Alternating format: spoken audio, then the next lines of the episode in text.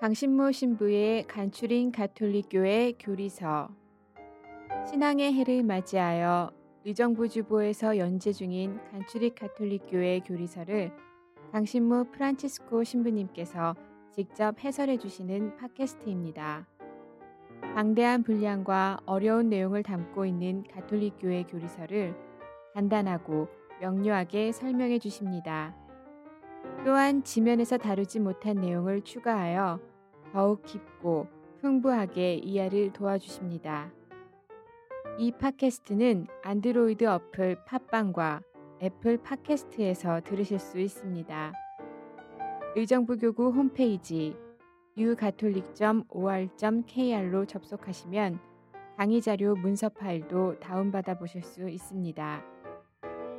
강신모 신부의 간추린 가톨릭교회 교리서 여러분 안녕하세요. 강신모 프란치스코 신부입니다. 어, 우리는 지금 카톨릭 교회 교리서의 제 2편 그 성사 부분을 다루고 있습니다. 은총을 얻는 방법이죠. 그런데 어, 지난 시간하고 지지난 시간에는 성사에 관한 어, 총론적인 개론적인 그 내용을 설명을 드렸고요. 오늘부터는 이제 강론 예, 성사 일곱 개의 성사를 하나 하나씩 이렇게 살펴보는 시간을 갖도록 하겠습니다. 그 전에 이 일곱 개의 성사는 어, 크게 세 그룹으로 이렇게 묶일 수가 있어요. 첫 번째는 세례, 견진, 성체 이렇게 세 개의 성사를 한 묶음으로 어, 합니다. 어, 이 세 개의 성사를 입문성사라고 불러요. 왜냐하면 이제 세례를 받고 견진을 받고 성체 성사까지 했을 때 교회의 일원이다. 이렇게 이제 인정을 받는 어, 들어가는 성사란 뜻이죠. 근데 이제 우리가 자칫 잘못하면은 오해할 수 있는 게 세례 성사만 입문 성사라고 이해하기가 쉽습니다. 세례만 받으면 아 나는 이제 천주교 신자야. 어, 물론 맞죠. 맞는 얘기인데 예, 그것만 가지고는 부족해요. 그 어떤 집안의 한 구성원이 되려면 같이 식탁에 앉아서 밥을 먹어야 됩니다. 그렇기 때문에 성체 성사까지 가야 이제 이게 완벽하게 되는 것이고 플러스 이제 견진 성사까지 해야 이게 한 집안 식구다 이렇게 인정을 받는 것이란 뜻이죠. 그래서 이 세례 견진 성사, 성체 성사를 한데 묶어서 입문 성사라고 한다는 거 알아두시길 바라고요. 두 번째 그룹은 고해 성사와 병자 성사가 한데 묶입니다. 그래서 이 성사 두 개는 치유의 성사라고 불러요. 고해 성사는 마음이 다쳐서 치유받는 성사고 병자 성사는 몸이 다쳐서 어, 치유받는 성사죠. 뭐 이해하기 쉽죠. 그 다음에 이제 나머지 두 개, 혼인 성사와 성품 성사를 한데 묶어서 이 친교와 사명을 위한 성사다 이렇게 그 명칭을 붙입니다. 그러니까 혼인을 함으로써 이제 적극적으로 내가 그리스도교 신자로서의 나의 사명을 전파하게 되는 거예요. 이 1차적으로는 누구죠? 나의 그 배우자와 나의 자녀들에게 나의 신앙을 이제 증거하는 겁니다. 자기 가정 안에서 더 나아가서는 이제 이웃집들하고도 이제 그 자기 신앙을 증거하는 그 성사가 되겠죠. 그 다음에 성품 성사는 어, 사제 서품을 하는 거니까 이 사제들이 이제 교회라고 하는 큰 집안, 큰 집안을 이제 또 이 돌보는 그런 사명을 성품 성사를 통해서 받게 되는 것이죠. 그래서 그 가족의 가장 기본적인 원리가 뭐겠어요? 친하게 지내는 거 아니겠어요? 친하게 지내고 일치하고 서로가 서로를 관심 갖고 돌보고 또 교회 공동체 전체 역시 마찬가지고 그렇기 때문에 이 두 개의 성사를 통해서 우리는 친교와 사명을 어, 부여받는다. 이렇게 이제 예, 분류를 하게 됩니다. 자, 이제 오늘 칠성사의 첫 번째로서의 세례성사를 오늘과 다음 시간에 걸쳐서 설명을 드리겠습니다. 세례성사의 본질. 세례성사의 본질은 무엇이냐? 어, 그 이게 공짜다. 어? 세례성사의 본질은 공짜다라는 것을 어, 딱 머릿속에 집어넣으면 좋겠어요. 어, 세례 성사는 하느님의 은총을 받는 성사인데 에, 이것을 우리가 열심히 일을 해서 그 보답으로 받는 게 아니라 하느님이 우리에게 공짜로 주신다 하는 것이 세례 성사의 본질적인 이해입니다. 그 세례 성사는 이름 그 자체가 씻을 세자, 세자예요. 씻는 예식 성사라고 이제 풀어서 얘기할 수가 있겠죠. 그래서 세례 성사 때 제일 중요한 행위는 물로 씻는 행위입니다. 물 없이는 세례 성사를 못 줘요. 물론 다음 시간에 화세나 혈세나 뭐 물 없이 할 수 있는 그 세례가 있긴 있지만 그것은 엄밀한 의미에서의 세례는 아니고요. 일반적으로 우리가 생각했을 때는 이것은 물이 있어야 돼요. 물이라는 건 뭐냐? 이것은 더러운 것을 씻는 그런 특성을 가지고 있는 것입니다. 그 동서고금을 막론하고 사람들은 중요한 일을 앞두고 마음을 가다듬기 위해서 목욕 재개를 해요. 이것은 그리스도교 신자가 아니라도 어디서나 볼 수가 있는 것입니다. 어, 한 예로 우리가 고려 시대 때 8만 대장경을 열심한 불교 신자들이 이제 예, 국난을 맞닥뜨려서 예, 부처님의 도우심으로 이것을 극복하기 위해서 이제 8만 대장경을 이제 그 글자를 파기 시작하는데 어, 한 글자 파기 전에 목욕을 했다는 거예요. 목욕하고 한 글자 파고 목욕하고 한 글자 파고 이렇게 하고 8만 자를 팠으니 어? 그러니까 이렇게 정성을 기울일 때 우리는 어, 목욕을 하게 되는 거죠. 또 우리가 설날을 맞이한다든가 뭐 이럴 때 우리가 목욕하는 거 뭐 당연하고 그 다음에 그 집안도 목욕을 시키잖아요. 우리의 방이나 마당이나 그 물로 깨끗이 씻죠.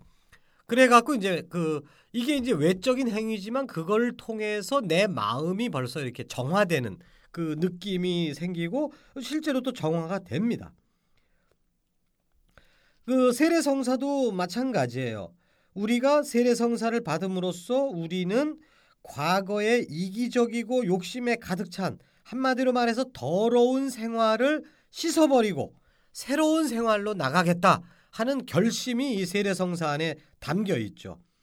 그러나 그 세례 성사는 그렇게 생각하게 되면은 아 내가 그 이제부터 마음을 다잡기 위해서 내가 스스로를 정화시켜야 되겠다. 내가 나를 씻어야 되겠다.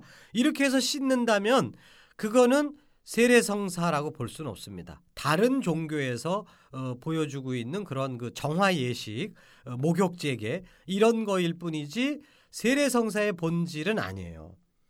세례성사를 통해서 우리는 더러운 것을 씻어버리고 깨끗한 사람으로 변화되는 거 이건 맞습니다. 결과적으로. 그런데 누구의 힘으로 깨끗이 씻어지느냐? 이거는 내가 씻는 게 아니에요. 일반적인 목욕제계는 내가 씻는 겁니다. 내가 결심하는 거고. 그러나 세례성사는 하느님이 우리를 씻어주시는 거예요. 하느님께서 성령을 보내주셔서 우리를 깨끗하게 씻어주는 성사, 이게 세례성사의 본질이라는 것입니다. 다시 말해서 우리의 노력으로 깨끗해지는 것이 아니라 하느님의 은총으로 깨끗해지는 것이죠. 우리가 복음서를 읽다 보면 맨 앞에 마르, 마테오 복음이건 마르코 복음이건 맨 앞에 예수님 등장하시기에 앞서서 세례자 요한이 등장합니다. 그렇죠? 세례자 요한은 그 별명처럼 세례를 선포한 분이에요. 세례를 받아라 이렇게 얘기를 했는데 그 다음에 오신 예수님과 그의 제자들도 세례를 베풀었어요. 그 세례자 요한도 세례를 베풀었고 예수님과 그 제자들도 세례를 베풀었고 에, 원조 논쟁이 붙으면 누가 원조일까요? 당연히 세례자 요한이 원조입니다. 예수님은 그거를 그 배운 거죠. 모방한 걸 수 있는 거예요. 우리가 겉으로 보게 되면 그러나 세례자 요한이 베풀은 그 세례와 씻는 예식과 예수님과 그 초대교회가 선포했던 세례 성사는 형태로는 똑같습니다. 요르단 강문에 들어가서 몸을 씻는 거예요. 똑같아. 그러나 본질은 다릅니다. 완전히 달라요. 세례자 요한의 세례는 아까도 말했듯이 다른 종교에서 보여지는 것처럼 자기 힘으로 자기 마음을 다스려서 자기가 씻는 거인데 반면에 예수님이 선포하신 세례 성사는 하느님이 씻어 주는 것을 너희들은 받아들여라. 이게 세례 성사의 예, 핵심이고 이것이 차이라는 것이죠. 자, 이것은 비단 세례 성사에만 적용할 수 있는 부분이 아니라 우리 그리스도교 신앙의 가장 중요한 그 토대입니다. 신앙생활 누구 힘으로 하느냐? 내 힘으로 하는 게 아니라는 거죠. 하느님의 은총을 받아서 내가 신앙생활을 한다. 이것을 처음에는 잘 우리가 잘 이해를 못 합니다. 왜냐하면 다 이때까지 나 어려서부터 지금까지 다들 내 힘으로 뭔가를 하려고 어, 그렇게 살아온 우리들이기 때문에 하느님의 힘으로 내가 신앙생활을 한다. 이거에 대한 이 깊은 맛을 처음에는 잘 몰라요. 근데 가면 갈수록 신앙생활이 성숙해질수록 아 내가 마음 먹고 내가 노력하고 하기에 앞서서 하느님이 먼저 내 안에서 좋은 일을 시작하셨구나. 이거를 깨닫게 될 때 이제 성숙한 신앙인 수준으로 이제 우리가 올라가게 된다는 것이죠. 그런 점에 있어서 세례성사의 본질이 공짜다. 하느님께서 주시는 은총을 이 주도적인 역할을 하는 것이고 우리는 그것을 받아들이는 거다라고 하는 요것만 제대로 이해해도 우리는 아주 경지가 높은 경지에 들어갈 수 있다라고 말씀을 드리고 싶습니다. 이제 두 번째로서 세례 성사를 이제 하느님의 은총으로 우리가 세례 성사를 받아요. 그걸 통해서 우리는 어떤 효과를 얻게 되는가 하는 세례 성사의 효과 부분을 말씀을 드리겠습니다. 세례 성사의 효과는 세 가지예요. 첫 번째는 죄의 용서입니다. 세례 성사는 말 그대로 우리를 깨끗하게 씻어주는 성사이기 때문에 우리는 세례 받기 전에 모든 잘못을 용서받게 됩니다. 뿐만 아니라 우리가 의식하지 못하지만 인간이라면 누구나 갖고 있는 원죄까지도 사라지게 되는 것이에요. 근데 여기서 우리는 그 세례 성사는 나의 본죄와 원죄를 말끔히 씻어주는 성사다. 라고 하는 것을 우리가 이건 믿을 교리예요. 받아들이는데 근데 마음으로는 그것이 정말 그럴까? 이런 의문점이 들 수가 있어요. 두 가지 의문점이 발생을 하는데 첫 번째는 세례를 받고 났는데도 여전히 그 이 여전히 내가 과거의 더러운 생활을 계속하고 있다 하는 그런 나의 경험 때문에 정말 내가 과거의 나의 죄가 씻어진 건 맞을까? 왜? 세례 받고 나서도 계속 과거의 죄를 반복하고 있으니까 세례 받고 나서 확 새 사람으로 변했으면 아 맞아 세례 성사를 통해서 나의 모든 과거가 완전히 청산이 됐다 이렇게 우리가 쉽게 이, 이 받아들일 수가 있을 텐데 아니 과거 짓을 또 계속 반복하고 있거든요 그러니까 이게 이제 더 되살아 가서 생각을 해보면 정말 내 과거죄가 씻어진 게 맞을까? 이런 의문점을 어, 그 상식적으로 갖게 되는 것이에요. 여기에 대해서 이제 그 죄가 씻어졌다는 것과 악습이 뿌리 뽑혔다는 것, 요두 가지를 구별할 필요가 있다라는 말씀을 드리고 싶습니다. 가톨릭 교회 교리서 1264항을 먼저 읽어 보겠어요. 세례받은 사람에게는 고통, 질병, 죽음 등 죄의 현재적 결과 그리고 연약한 기질과 같은 인생에 내재한 나약함이 남아 있다. 세례 성사를 받아도 우리가 나약한 기질을 여전히 가지고 있다라고 얘기를 하고 있습니다.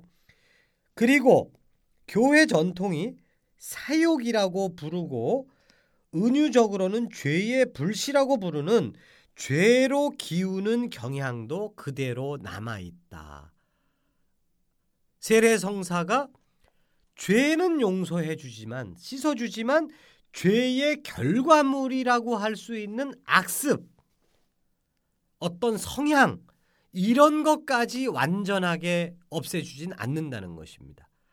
아, 모든 게 다 없어지면 사실은 심심해요. 우리가 할 게 없어. 그러니까 하느님께서 없애주시는 부분이 있는데 죄는 없어져요. 죄라는 것은 하느님과의 관계가 끊어진 상태를 얘기하는 거거든요. 세례성사를 통해서 우리는 화해하게 되는 거예요. 그러나 과거 죄로 말미암아 지었던 결과물은 그거는 우리의 과제로 남는다는 뜻입니다. 그 이렇게 비유할 수 있겠어요. 부모로부터 아무런 보호를 받지 못하는 아이가 있고 또 반대로 좋은 부모를 가진 아이가 있다고 할 때 두 아이는 겉으로 볼 때 별 차이가 없습니다. 둘 다 병에 걸리고 잘못을 저지르곤 해요. 그렇지만 좋은 부모를 가진 아이는 그 어려움을 보다 쉽게 극복해 나갈 수 있습니다. 왜? 부모와의 관계가 밀접하니까. 그러나 부모와 관계가 끊어진 아이는 그걸 고스란히 자기가 다 겪어내야 되는데 어린이의 그 약한 그걸로 그 거의 실패 확률이 95%죠. 그러니까 그냥 아유 난 몰라 될 대로 되라 이래 버리는 거예요. 근데 좋은 부모가 있어서 다독거려 주고 어? 그 이렇게 안 보이게 살짝 도와주기도 하고 뭐 이러고 있다고 생각을 해보세요. 이 아이는 당면한 문제를 정말 훨씬 더 쉽게 이걸 극복해 나갈 수 있다는 것이죠. 그래서 세례 성사를 받은 사람이나 안 받은 사람이나 그 인간이기 때문에 약하긴 마찬가지입니다. 단 약하지만 세례 받은 신자들도 약하지만 하느님과 관계가 밀접하게 우리는 연결돼 있으니까 하느님의 도우심을 받아서 이거를 뚫고 나갈 수가 있다는 것이죠. 그래서 이 세례 성사가 효과가 있다는 거예요. 그러니까 아무튼 과거 죄는 용서받았다. 그러나 과거의 죄의 뿌리, 결과 이런 부분들은 계속해서 우리에게 영향을 미칠 수 있고 그러나 세례받은 사람들은 이것을 보다 쉽게 뚫고 나갈 수 있다. 두 번째로는 그 과연 내가 과거에 지은 죄가 전부 다 용서받을 수 있을까? 왜? 너무 큰 죄를 졌어요.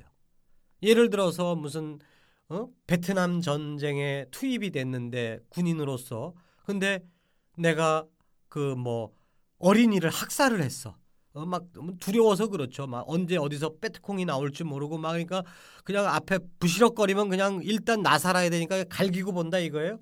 근데 갈기고 나서 봤더니 그게 빼트콩인 줄 알았더니 어린이가 죽은 거예요. 그게 이제 계속 가슴에 남는 거죠. 애를 죽였다, 애를 내가. 어? 빼트콩하고 서로 총 갖고 싸우면서 죽인 거는 양심의 가책을 거의 안 느낄 텐데 이거 정말 아무 해를 안 끼치는 어린애를 내가 죽여버렸다. 라고 했을 때 이거 엄청난 죄라고 생각이 될 수밖에 없잖아요. 실제로 엄청난 죄고. 근데 세례를 딱 받았다. 그런데 그러면 싹 없었던 일로 해준다. 이거를 못 믿겠다는 사람들이 많이 있습니다. 그러나 이것은 믿을 교리예요. 그 아무리 악한 죄라고 할지라도 아무리 악한 죄라고 할지라도 사실 그 깊은 뿌리를 캐보고 캐보고 캐보면은 그 사람이 무지해서 너무 두려움에 쌓여 있어서 고집스러워서 뭐 이런 여러 가지 그리고 어렸을 때 너무 큰 상처를 입어서 사실 그래서 큰 죄를 짓는 경우거든요. 결국에는 그러니까 어떤 큰 죄인도 사실은 깊이 깊이 들어가 보면 이해해 줄 구석이 분명히 있습니다. 그러므로 용서받을 수 있는 구석이 있다는 얘기죠. 그리고 하나님께 우리는 어떤 정말 나쁜 놈을 보면은 아, 정말 용서하고 싶지도 않고 용서할 수도 없어요. 왜냐하면 그 사람의 깊은 내면을 우리가 모르니까. 그러나 하느님은 아셔요. 그렇기 때문에 우리가 아무리 나쁜 짓을 한 것도 세례성사를 통해서 용서를 해주십니다. 과거에 진짜 나쁜 짓을 한 사람이지만 당신은 그런 나쁜 짓을 했기 때문에 세례성사 받을 수 없습니다. 우리가 거부할 권한이 없어요. 교회 안에서. 그 사람이 진정으로 회개하는 마음을 갖고 다가오면 세례성사는 줘야 됩니다. 왜? 세례 성사는 인간이 주는 게 아니고 하느님이 주시는 거니까. 공짜니까. 그 사람이 윤리적인 행동을 바꿨다 뭘 어떻게 했다 그것 때문에 주고 안 주고 결정나는 게 아니에요. 하느님이 주시기로 작정하신 겁니다. 단 받아들이겠다는 마음이 있어야 되겠죠. 그러나 그 과거에 정말 나쁜 죄를 졌을 때 그것이 세례성사를 통해서 용서받는다는 것은 믿을 교리입니다. 그러나 아까 얘기처럼 죄가 용서받은 것과 죄의 결과가 사라지는 것하고는 다른 거예요. 그렇기 때문에 그게 바로 보속이라는 부분이죠. 우리가 고해성사를 보면 하다못해 그 주일미사 한 번 빠진 거에 대한 잘못을 고해해도 거기에 대한 그 보석을 우리가 받고 그거를 기워 갚아야 될 의무가 우리한테 생기는데 하물며 사람을 죽였다라고 하는 이런 큰 죄를 졌는데 세례성사 때 물 한 방울만 따라 저기 뭐 이마에 바르면 난 됐어 이게 모든 게 다 끝이야 그렇게는 안 된다는 얘기죠. 죄의 값은 치러야 되는 겁니다. 용서는 받았지만 보석은 해야 되는 거예요. 물론 세례성사 때 고해성사 때처럼 보석을 주지는 않습니다. 그러나 이것은 신자로서 죽을 때까지 나의 과거의 죄에 대해서 어떻게 하면 내가 기억 갚을까, 기억 갚을까, 이거를 끊임없이 생각하면서 그 살아가는 거, 이거는 세례받은 신자로서는 마땅히 해야 될 도리인 거예요. 그러니까 죄의 결과물을 보석하는 부분과 죄 자체가 용서받는 부분을 혼동함으로써 내가 큰 죄를 지었기 때문에 세례 성사를 받아도 용서 못 받았을 거야. 이렇게 생각하시면은 안 된다는 얘기고 그 반대로는 세례 성사 때 용서 받았으니까 나는 만판이다. 그냥 난 떳떳하다. 이렇게 생각해서도 안 되는 그 중간길을 우리가 잘 걸어가야 된다는 말씀을 드리고 싶습니다. 이제 세례 성사가 주는 두 번째 효과가 뭐냐? 새 사람이 되는 것이에요. 가톨릭 교회 교리서 200 1265항을 읽어보겠습니다. 세례는 모든 죄를 참회하기만 정화하기만 하는 것이 아니라 새 신자를 새 사람이 되게 하며 하느님의 본성에 참여하는 하느님의 자녀가 되게 하고 그리스도의 지체, 그리스도와 공동 상속자, 성령의 성전이 되게 한다. 그러니까 세례 성사의 효과의 앞쪽 면은 소극적 효과라고 볼 수 있어요. 더러움이 씻어지는 것. 과거가 그 정화되는 것. 근데 그 반대쪽 면은 뭐냐 하면 미래적이고 긍정적이고 적극적인 측면입니다. 내가 앞으로 새로운 사람으로 변화된다 하는 것입니다. 세례를 받기 전에 우리는 하느님을 제대로 알지 못했고 하느님과 상관없이 자기 뜻대로만 살아왔습니다. 세례 성사를 받음으로써 우리는 하느님의 자녀가 되는 특권을 얻게 됩니다. 우리는 부자 아버지나 높은 지위에 있는 아버지를 둔 사람을 부러워해요. 그런데 이제 우리는 어떤 사람과도 비교할 수 없이 고귀한 하느님을 아버지로 모시게 되었고 따라서 우리는 고귀한 사람들로 신분이 변화된 거예요. 앞에서도 설명했듯이 세례성사로 새 사람이 된다는 것은 우리가 슈퍼맨이 된다는 것을 의미하는 것은 아닙니다. 그러니까 갑자기 세례 성사를 받는 그 순간부터 모든 게 내가 마음 먹은 대로 척척척척 난 이런 나쁜 행동을 안할 거야. 그러면 그냥 그날부터 안 하고 이거 슈퍼맨이죠. 우리가 맺는 여러 가지 관계들 안에서 새로운 모습을 지니게 된다는 것을 뜻하는 겁니다. 우리는 하느님을 사랑하고 이웃을 사랑하는 삶을 지향하는 새로운 삶의 목표점 이걸로 변하는 거예요. 그렇다고 해서 우리 행실이 100% 변한다? 그건 아니라고 말씀을 드렸죠. 왜? 악습의 뿌리라는 게 남아 있으니까 하나하나 한꺼풀씩 우리가 베껴 나가야 될 부분들이지만 그러나 아무튼 우리의 눈은 바뀐 거예요. 아, 내 욕심만 챙기면서 사는 게 행복하지 않다. 하느님 사랑과 이웃 사랑이 나의 새로운 목표가 되었다. 이러한 방향이 딱 바뀌는 거죠. 우리의 시선이 바뀌는 겁니다. 근데 문제는 우리의 몸은 안 바뀌었어요. 그러니까 목만 돌아간 사, 상태입니다. 세례 처음 받자마자는. 그러니 불편해요. 솔직히 말해서. 몸 따로 우리의 머리 따로 도, 노는 그런 모습인데 그러나 우리의 머리가 하느님을 향해서 시선이 딱 집중돼 있으면 결국은 몸도 따라서 돌 수밖에 없습니다. 안 그러면 지가 힘들어 죽겠는데 어떻게 할 거예요? 점점 점점 몸도 따라 돌 수밖에 없어요. 내가 바라보는 그 시선을 향해서 몸이 같이 변해가는 겁니다. 그럼으로써 이제 새 사람이 되는 것의 완성을 우리가 보게 되는 것이죠. 그러나 출발은 이미 세례성사 때 시작하는 겁니다. 일단 하느님께서 너는 내 아들, 내 딸 하고 하느님의 자녀로 받아주셨고 그리고 나도 그것을 그 믿음으로 받아들이면서 맞아요. 저 오늘부터 이제 하느님을 인생의 목표로 시선 집중하면서 가겠습니다. 또 내 이웃 사랑을 또 나의 목표로 시선을 집중하고 살겠습니다라고 내가 그것을 수락할 때 이미 새 사람으로 되는 삶의 출발은 세례성사 때 시작이 되는 것이죠. 그리고 이제 완성 때까지 우리는 조금씩 조금씩 변해 나가게 될 것입니다. 뭐든지 출발이 중요한 것이에요. 출발만 잘하면은 중간에 다리 아프면 좀 쉬었다도 가고 더우면은 중간에 내과에서 어, 등목도 하다가 가고 어?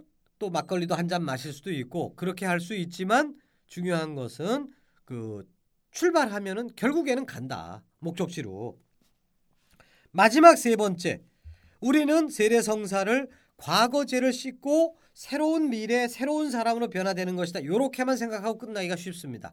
하느님의 자녀가 되는 것으로만 아, 난 세례성사를 받았다. 이렇게 생각할지 모르는데 계속 누누이 반복되는 주제지만 인간은 영혼만 가지고 살 수 있는 게 아니죠. 인간은 영혼과 육신으로 구성되어 있기 때문에 내가 새 사람이 되었다라고 하는 것이 내 마음속으로 아, 나 오늘부터 하느님을 믿어, 하느님 느껴 이러면서 사는 것만 가지고는 불충분한 겁니다. 눈에 보이는 표징 속에서 새 사람이 되는 것이 느껴져야 되는 건데 그게 뭐냐? 교회 공동체 안에 소속되는 거예요. 그래서 거기서 신자들과 함께 우리가 친교를 나누면서 새로운 공동체를 느끼는 겁니다. 내 몸으로. 그렇기 때문에 그 죄의 용서와 새 사람이 되는 것이 세례 성사의 핵심이지만 세례 성사를 통해서 새롭게 태어난 신자는 혼자 신앙생활을 해서는 안 된다는 얘기죠. 그리스도의 몸인 교회의 이론이 되어야 합니다. 우리는 서로 한 몸의 지체들입니다. 에페소서 4장 25절. 우리는 모두 한 성령으로 세례를 받아 한 몸이 되었습니다. 고린도전서 12장 13절. 그래서 교회에 소속이 되는 것으로 이제 세례 성사의 효과가 이제 최종적으로 드러나는 거예요.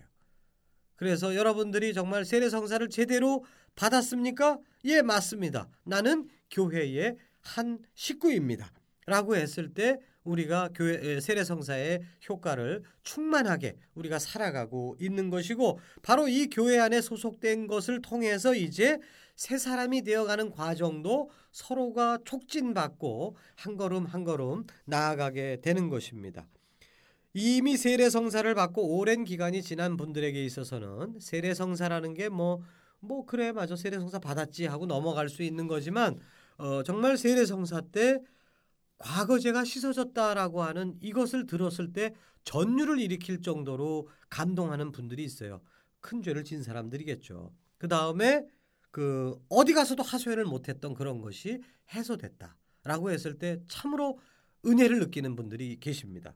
또 어떤 분들은 내 마음 갈 곳을 잃어 이렇게 살았는데 하느님이 나의 아버지시다라고 하는 것을 이 세례 성사를 통해서 꽉 붙잡을 수 있어서 나는 정말 좋았다. 정말 은혜로웠다라고 하시는 분도 있습니다. 또 어떤 분은 정말 난 외롭게 혼자서 고군분투하고 이리저리 왔다 갔다 하고 살았는데 정말 내 가족들이 생겼다. 이 교회 공동체라고 하는 가족들이 생겼다라는 것이 얼마나 은혜로운지 모르겠습니다. 이렇게 고백하는 신자분들도 종종 만나게 됩니다. 고로 결론적으로 세례성사 얼마나 참으로 은혜로운 것인가. 그리고 이것이 공짜로 하느님의 은총으로 주어지고 있다는 거. 그렇기 때문에 이 은혜로운 세례 성사를 아직 이 맛을 모르는 다른 이들에게 우리가 이거를 권유해야 되겠다 하는 것을 그런 당부의 말씀으로 마무리 짓도록 하겠습니다. 잘 들어주셔서 감사드립니다.